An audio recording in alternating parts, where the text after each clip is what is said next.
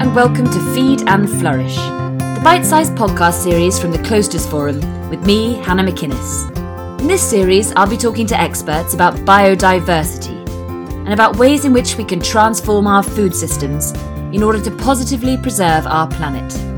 The Klosters Forum brings together thought leaders and decision makers in the Swiss Alps to inspire discussions and cultivate collaborations around some of the world's most pressing environmental challenges. Hello, my name is Agnes Kalibata. I'm the UN Secretary General Special Envoy for the 2021 Food Systems Summit.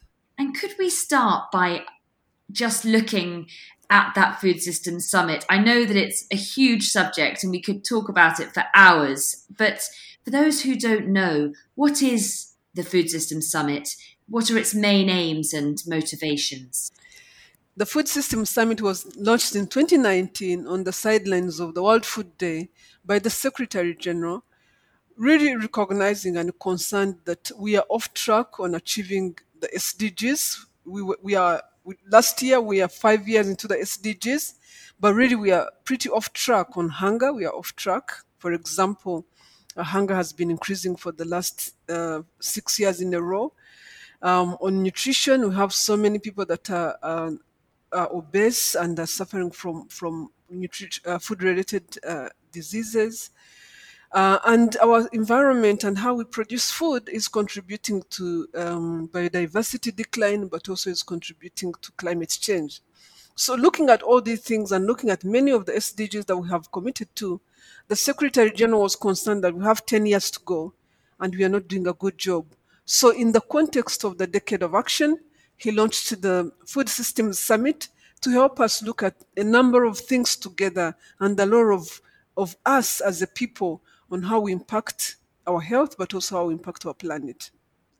And just to clarify for people who don't know, the SDGs are the Sustainable Development Goals. Yes, you're right. Uh, in 20, um, 2015, we launched the uh, Sustainable Development Goals at the end of the, the Millennium Development Goals we did recognize that there are a number of things we still needed to do, and we launched the Sustainable Development Goals. And those goals we are supposed to come through by 2030. So now we just started the last decade to 2030. We started the last decade to achieving the SDGs and, and or the Sustainable Development Goals, and we are pretty off track. And to give you an example, I said hunger, which we are calling zero hunger now. We've been increasing rather than decreasing. So we're off track perhaps, for example, where, where, it comes to biodiversity in the planet, one of the things you mentioned, what would we be looking at if we carried on as we are now? One of the big dangers from a biodiversity perspective is that our food system is one of the biggest contributors to biodiversity loss. We are talking about 80% biodiversity loss today comes from our food systems, whether it's how we use our environment to produce food, whether it's how we use our waters to access food, whether it is some of the things we do, developments we do in terms of, of how we deal with food, but also how food itself relates with the environment uh, and how we produce food relates with the environment. So, in a nutshell, really how we produce food, all the way from the farm to the fork, is a significant contributor to biodiversity loss, whether it's physical loss of habitat or how we manage uh, the, uh, the, crops that leads to, to further degra- uh, degradation of soils or further degradation of, of, for example, insects that live in, in crop environment. So there's, there's huge evidence that suggests that um, 80% of that loss is coming from how we produce, transport, consume, waste, all the way to the fork. I want to come back a little bit more to that later. Can I ask your role, you're responsible for, and I'm quoting, outreach and cooperation with key leaders, including governments, to ensure the summit serves as a catalytic process. Do you believe, and I'm, I'm sure you do, and I'd love to hear it from your perspective, that summits like this, convening governments and stakeholders, really has the potential to achieve concrete, lasting results? How do you make it a catalytic process? Listen to the question you're asking. Um, you, you, you, you want to understand whether um, what we are doing is, is, is possible to achieve, but also sustainable. You know, when we look at summits, as summits go, it's true we have a lot of conversations around summits, we have a lot of engagements of people. The, the, what we see, what I see personally as a major difference for this food system summit is what is at stake, number one, in terms of really the fact that um, many, again, like I said, from an SDG perspective, we are behind on a number of issues, on things we care about, on things we have signed up to. So that's really important. And there are so many people that do care about this. This was a global process, a, a global engagement that led to us, all of us as a people committing to this, but we are behind. So that's number one. Number two, we have a situation like COVID, which completely disrupts the world. And we understand that its ability to happen and to disrupt the world comes from how we use our environment.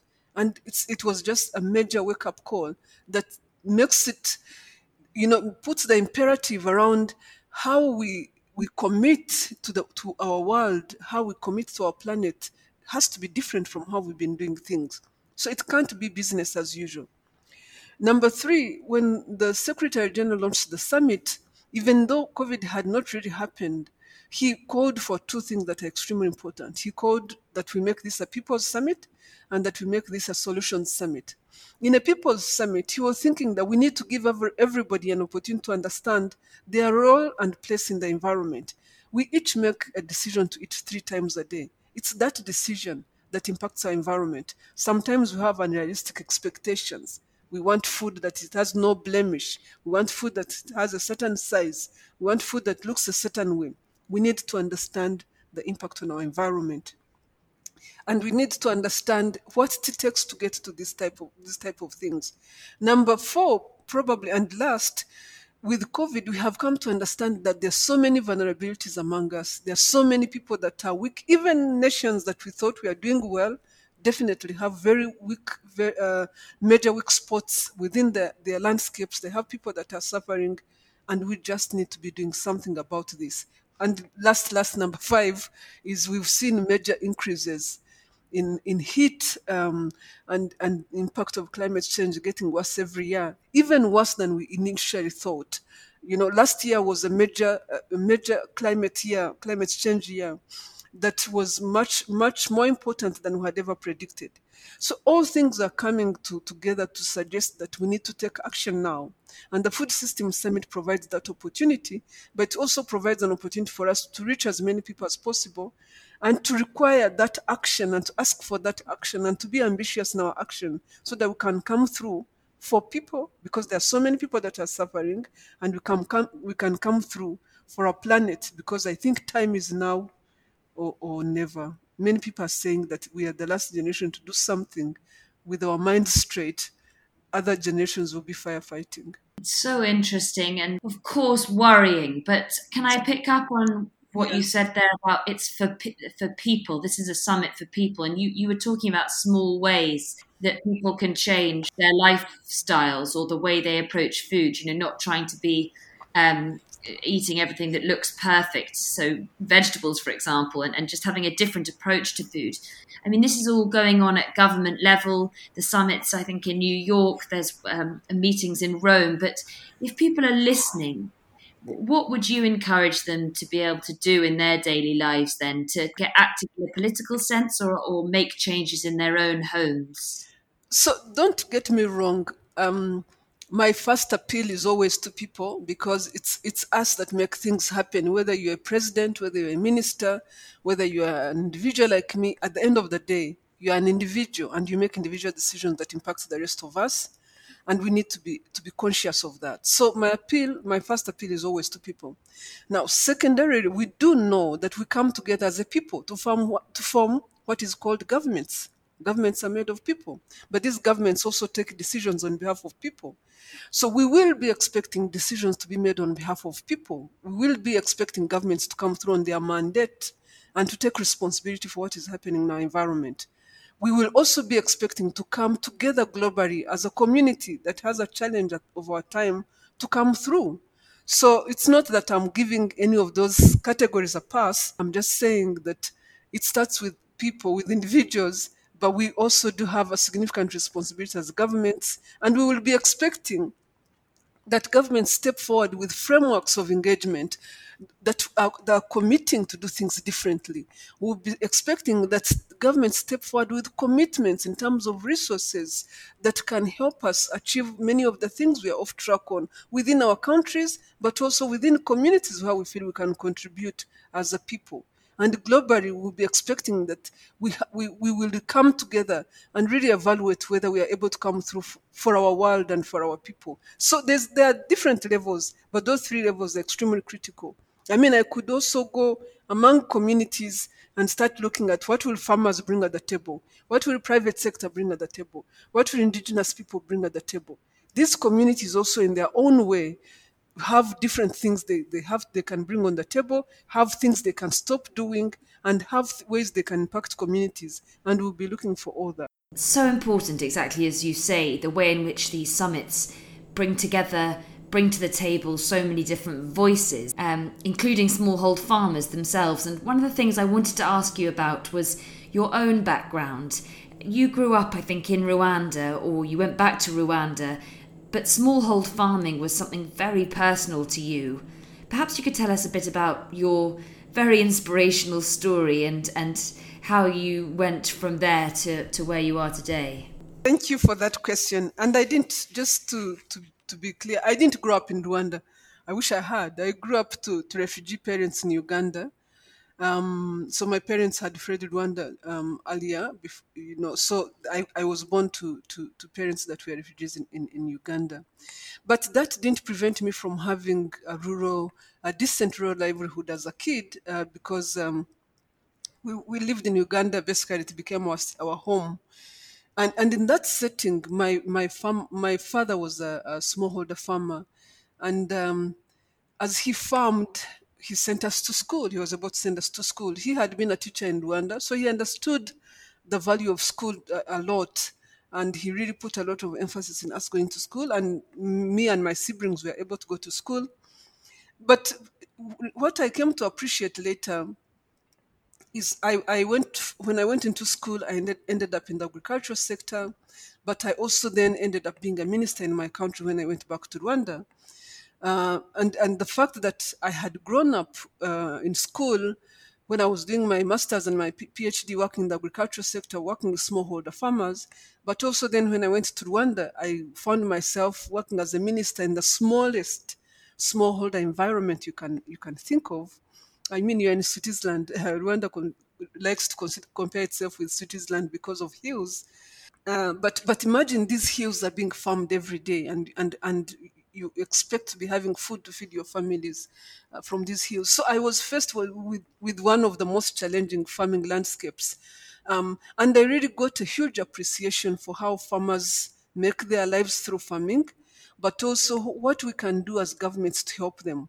Now, I got even stronger appreciation when I saw that we had started making head headway. We had really got a lot of wind in our sail in Rwanda with regards to making sure that agriculture was becoming productive and farmers were beginning to see improved livelihoods. And climate change happens. And this completely throws off farmers off, off, uh, off board and they don't know what to do. So for me, I, I, my commitment to this work comes from yes, I understand that smallholder farmers can raise children through school, like I was, but also there's a lot against them and they need support from governments. And now it becomes even more difficult because we have climate change. So uh, it's a combination of all those things, and, and I feel uh, that uh, we really need to speak up, we really need to work hard, we really need to work for people whose voices will never be in the same space as you and I are about Rwanda with its challenges of, of, of, the hills. Actually, I've had the joy of going to Rwanda. I know those hills and they're very beautiful, but indeed, I can imagine it's very hard to farm. Those were the challenges there. Is it possible that, having said that, in developing countries, there is less of a challenge perhaps to the idea of smallhold farming than there is in other countries, you know, such as the US and, and larger Western countries, because industrial farming is is something that has taken a very firm hold over over the years. Well, I guess it's where countries it's the starting point. Today, uh, the starting point is most of Africa, not just Rwanda, is smallholder farming. And it has a huge role in the economies of these countries. It's contributing up to 33% of their GDP, and it's the, providing over 60% of employment. So for these countries, smallholder farming has a huge role to play and could do more um, if they became even more productive. It's very unlikely that um, that um, many African countries would be moving to large scale industrialization like you see in the rest of the world. Because you see, at this point in time, farming can be productive even at small scale with technology. There are so many ways to make product, farming productive. But what was considered unproductive back then in terms of farming, when farming was being, um, you know, was being moved to huge scale, what was considered unproductive then um, today there are opportunities that make farming productive even at much um, um, a much um, much smaller scale than than back then. So for me, structurally, it's an issue of time, but it's and, and availability of technology, but it's also an issue of where countries are at and what their development trajectory looks like from this point where they are at today. Today, Africa is concerned about ensuring that its smallholder farmers are productive enough are able to be part of a growing industry that is able to feed people and, pro- and be part of grow- growing economies. And there are examples of how that is happening. So, where biodiversity is concerned, then, what are the opportunities for smallhold farmers, both in Africa and perhaps those opportunities extend to countries across the world? Biodiversity and smallholder farmers is a very intricate thing. Um, because uh, and you could say biodiversity with smallholder farmers as, as well as biodiversity with um, indigenous communities. I honestly believe that uh, with the the the, the biodiversity we do still have today, we owe it to these communities. We owe it to these communities because they're on the ground, they're protecting biodiversity, because they benefit from it much more than we do. They know what plant does what right? So they save plants for what they know of them. Now, there's, or, or, or even animals. Now, there are things that are against them. They need to feed themselves. They need to feed themselves against uh, uh, declining environment and and because of that there's increasing biodegrad uh, there's increasing land degradation as people try to feed themselves and again we have a responsibility here to ensure that these people don't have to do this right? We, we, we expect biodiversity increase, we expect climate change to reduce, but we do we, we fail to see the connection on the ground with the communities that that are really working with the with the, the environment we so care about, and we leave it to them. We don't reach out and try to help them and work with them to ensure that you know, that they help us save biodiversity and the environment as well. So we can do so much more. There are opportunities to rehabilitate huge biodegraded land. We have the, the world has biodegraded land equivalent to the size of South America from agriculture. We can rehabilitate that. We can ensure that we are not biodegra- we are not degrading anymore uh, by ensuring that farmers are doing the right thing. There's now a number of things that farmers can do in regenerative agriculture, in better agroforestry, in, while combining it with better yields. Farmers don't have to sacrifice ability to feed themselves.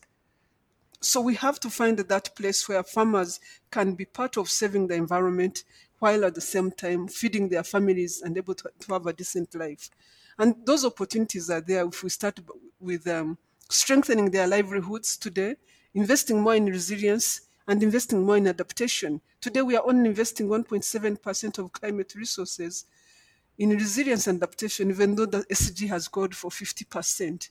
So uh, again, I feel like these people are left to themselves and to the to the elements, as opposed to us being part of helping them um, ensure that they continue helping us save what they understand and know better than we do. Could you possibly just repeat what you said about the size of South America? I couldn't quite hear that important fact. I said that um, we, we have an opportunity for farming communities to help us rehabilitate land that is equivalent to the size of South America because that's how much land we have degraded from agricultural systems.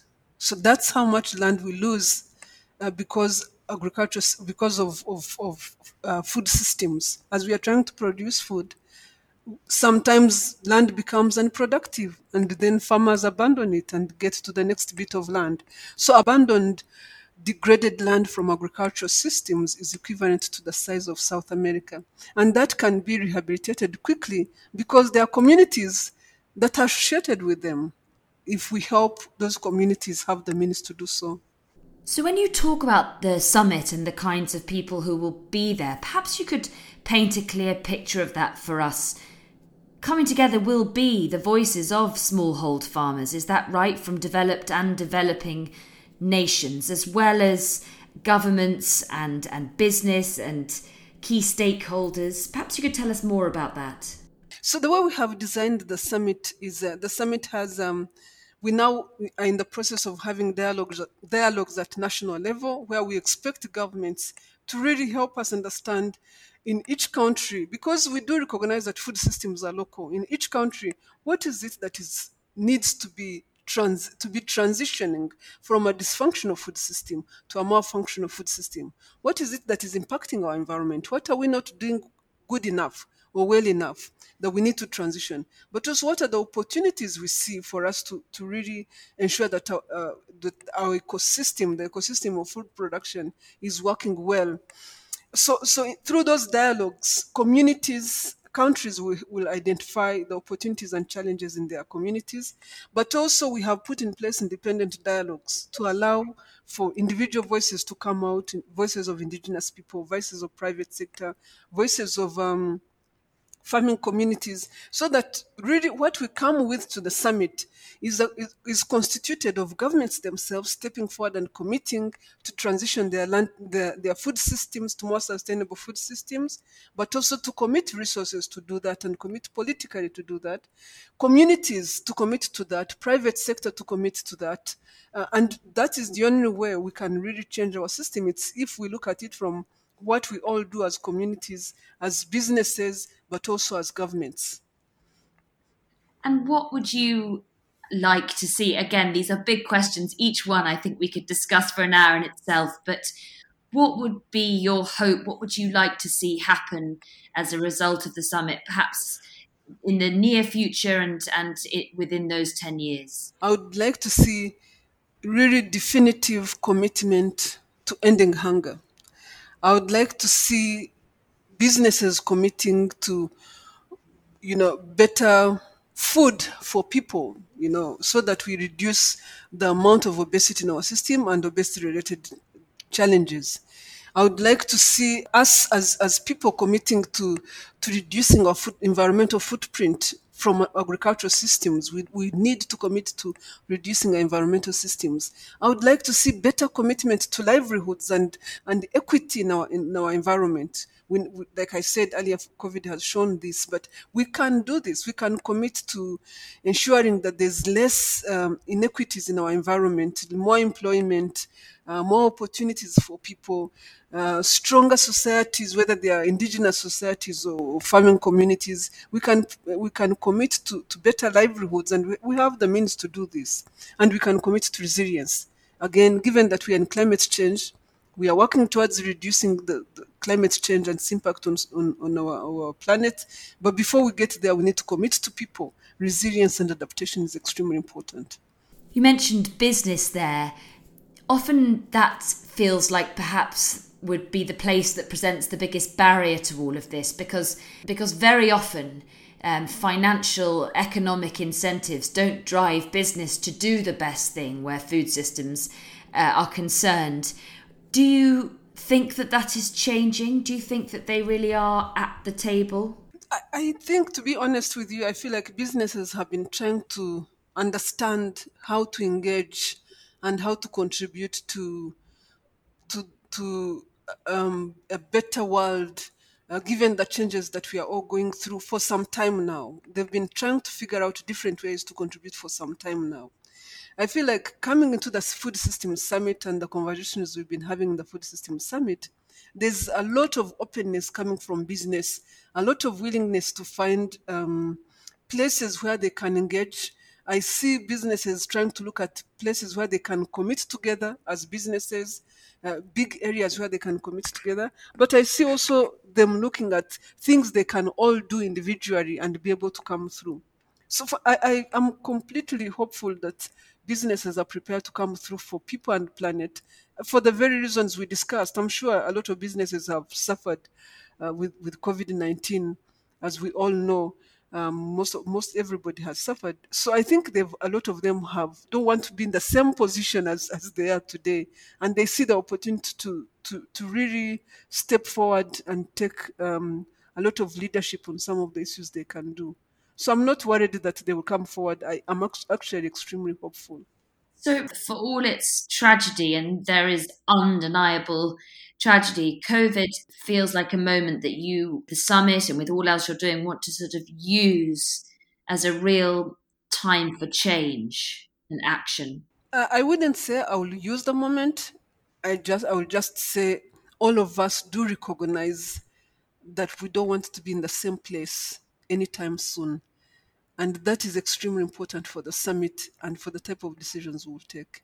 So fascinating to talk to you. Thank you. And I only hope perhaps we can lure you back onto the podcast just after the summit and hear how it's gone. It's obviously a huge moment in the calendar this year that those of us who are interested in those things, and hopefully everybody is, can look forward to and anticipate. I just want to, to recognize, since you're speaking from Switzerland, I just want to recognize the support we've gotten from your government and the interest. They were the very first government to step forward uh, when we t- now announced the Food Systems Summit, really show leadership there, but also to encourage you all to engage in the dialogues and make sure that we really are part of defining where our food systems go and where the future of our, the well-being of our planet and our well-being as a people goes after this. That's interesting. So Great Britain was a big supporter, were you saying? Are you in Great Britain? I was actually thinking about Switzerland. okay, no, that's a very good point. I'm in Britain, but Switzerland. So that's interesting. So Switzerland was a great role model, was it? It was because it was the first country to step forward when nobody, I mean, when people were struggling to get to understand what the food systems is about, Switzerland was stepping forward and saying, "We need this done. We need to get this done," and I really got a lot of support from from the government and from the teams um, that the government put forward to support us. So I look forward to them taking dialogues, but also I look forward to the United Kingdom or any other country for that matter taking place in dialogue. Well, the forum, the Klosters Forum, where we get together to talk about these issues and other important environmental issues, is in Switzerland. So that's very good to hear. Thank you so much indeed for joining us. It's been a real pleasure hearing from you. No, thank you so much.